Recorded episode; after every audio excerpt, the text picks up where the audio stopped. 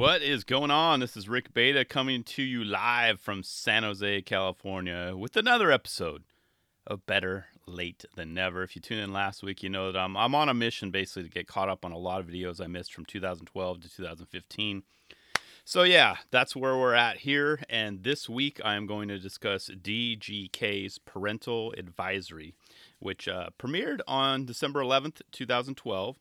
And it was at the Avalon in Hollywood, California. Makes sense. And from what I remember seeing pictures about it, like so many big time, like heavy hidden, like rappers, celebs, they were all in attendance. So it was a huge deal. I do remember seeing pictures, but now I'm watching the video. So, and this was actually the team's first full length video. So, for DGK.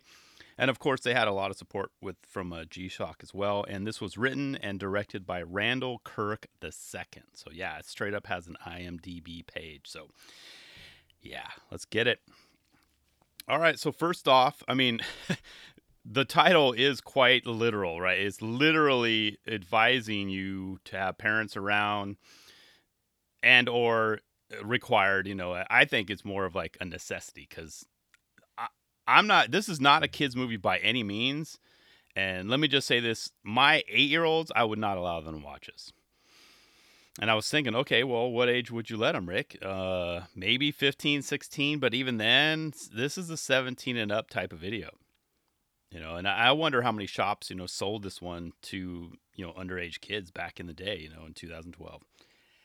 If you think about it. So, I mean, so yeah, it's quite literal in the title. So I do respect them for giving us all the warnings. You know, there's no shock, no surprise if you do click play and you have it in front of your kids. So, but yeah, so, and also too, I got to add, if you're not into like skate movies with a plot, then this won't be your thing. Because it has this kind of, it's kind of like a gangsta version of Animal Chin.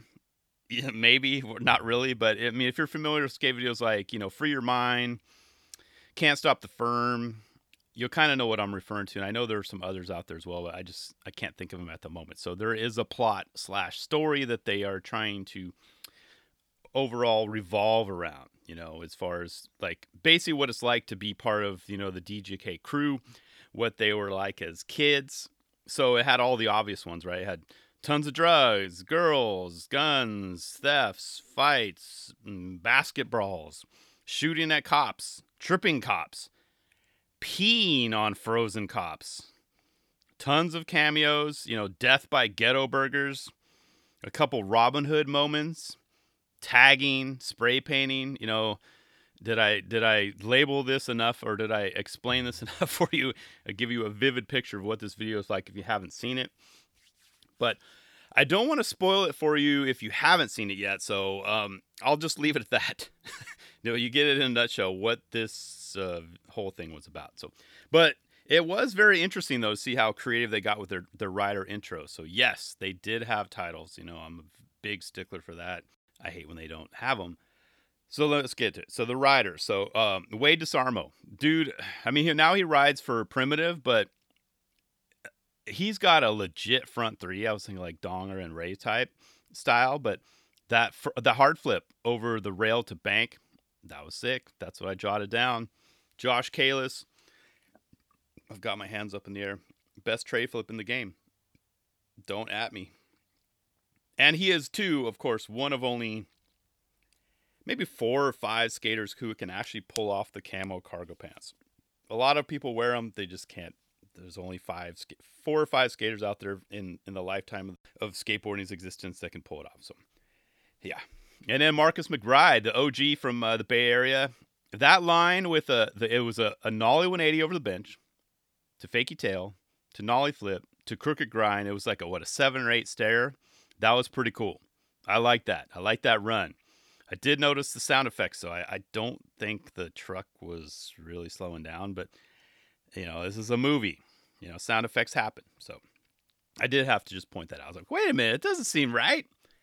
Marquise Henry, he's probably one of my favorite dudes on the team. And it's cool, like, you know, seeing this video and then now, like, you know, all the DGK crew are getting older. They're not, you know, DGK all day. And now it's like, okay, DGK on Saturdays, man, I'm tired. Maybe on Sundays only. But I always liked him. He's got a tight ledge game, dude. And I loved his ender.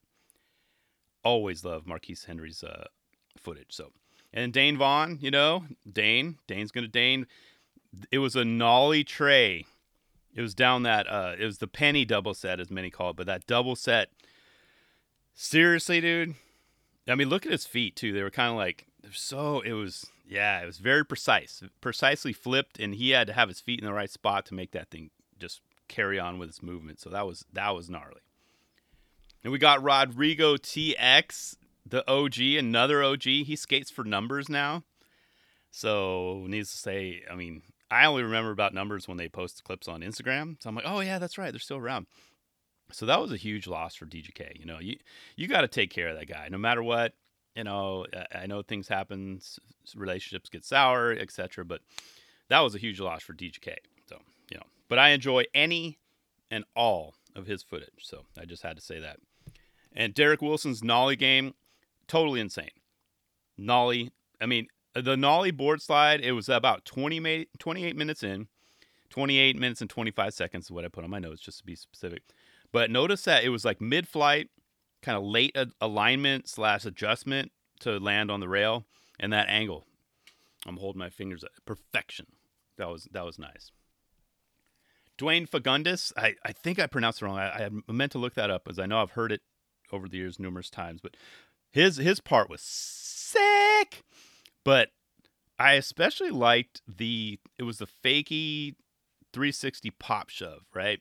That one I had to rewind a couple times, and most people oversee that one, like, oh, that's a hard trick. And doing it over that, and to do a 360 on it, so, and it's about 30 minutes in, so if you want to check that out. Lenny Rivas, nollie 360 over the bench. But I put in bold letters. He's the one guy on the team that I will reach out to should, like, crap hit the fan, things start to go down. That dude is down. So I will be contacting Lenny should anything happen. I'm just going to leave it at that. It's noted on record on this podcast. Jack Curtin, mainly what stuck out for me, which I really loved, was that switch flip 50-50 down the hubba.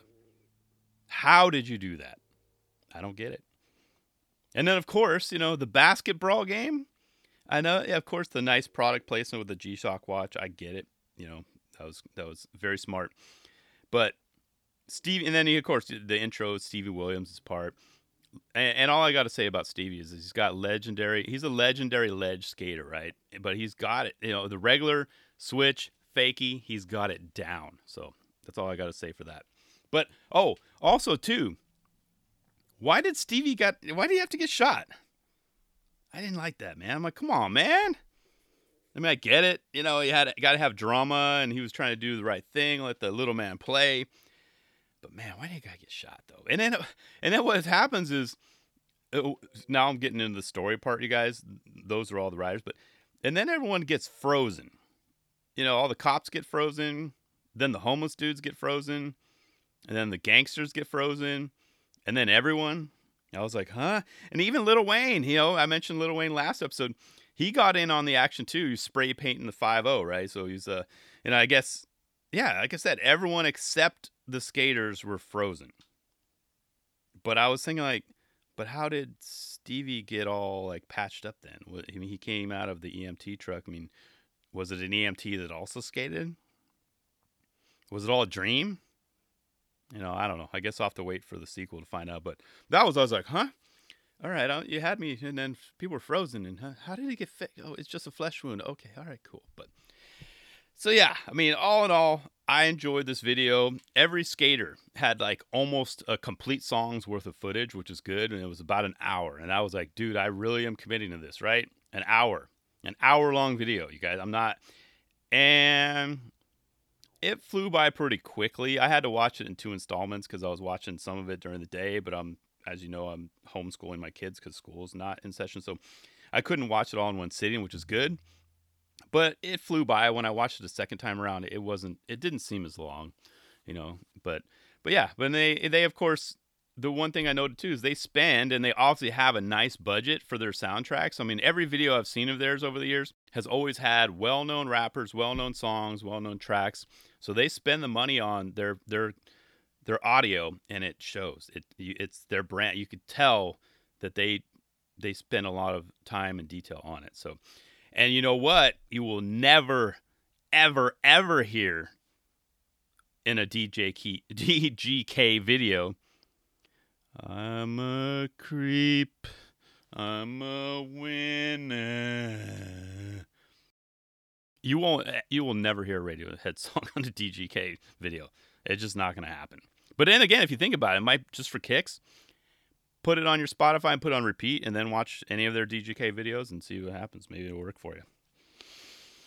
I don't know. And speaking of, I do have to admit, it was a little weird seeing, Steven Fernandez, a.k.a. Baby Scumbag, in this video. Before his and Keelan's downward spiral, right? And it was actually a little sad. I mean, both had so much potential, and, both are, they're still out there. They're trying to stay relevant, but, I'm shrugging. Good luck with that, So I did want to mention that. I was a little on the weird side, knowing all what went down in 2015. So yeah, but that's all I've got for this episode. If you guys have seen that video, let me know your thoughts. What did I, miss? I mean, I just kind of did some key bullet points, but what are some key things that stood out for you is what I'm saying. What the best part of your video, and tell me about it. Like how did Stevie Williams all of a sudden he's fine? Was the EMT a skater? Was it all a dream? When's the sequel? All that stuff, but who knows? But let me know your thoughts. I will talk to you guys again on Tuesday for the next episode of the No Mongo podcast. But yeah, you can check out nomongo.com in the meantime, and I definitely look forward to hearing from you guys. We'll talk to you then. See you. Being a dirty ghetto kid to me is basically like, my perception of a dirty ghetto kid, because I always think about this a lot. It's like two different types of dirty ghetto kids. And I'm the dirty ghetto kid that accepted being dirty, being from the ghetto, and wanting more in life and wanting to learn more to achieve so I could not be called or still be dirty, I'm from the hood. I'm not saying that I'm never going to be ghetto, but those are just adversities and challenges in my life that I wanted to get past to become who I am now.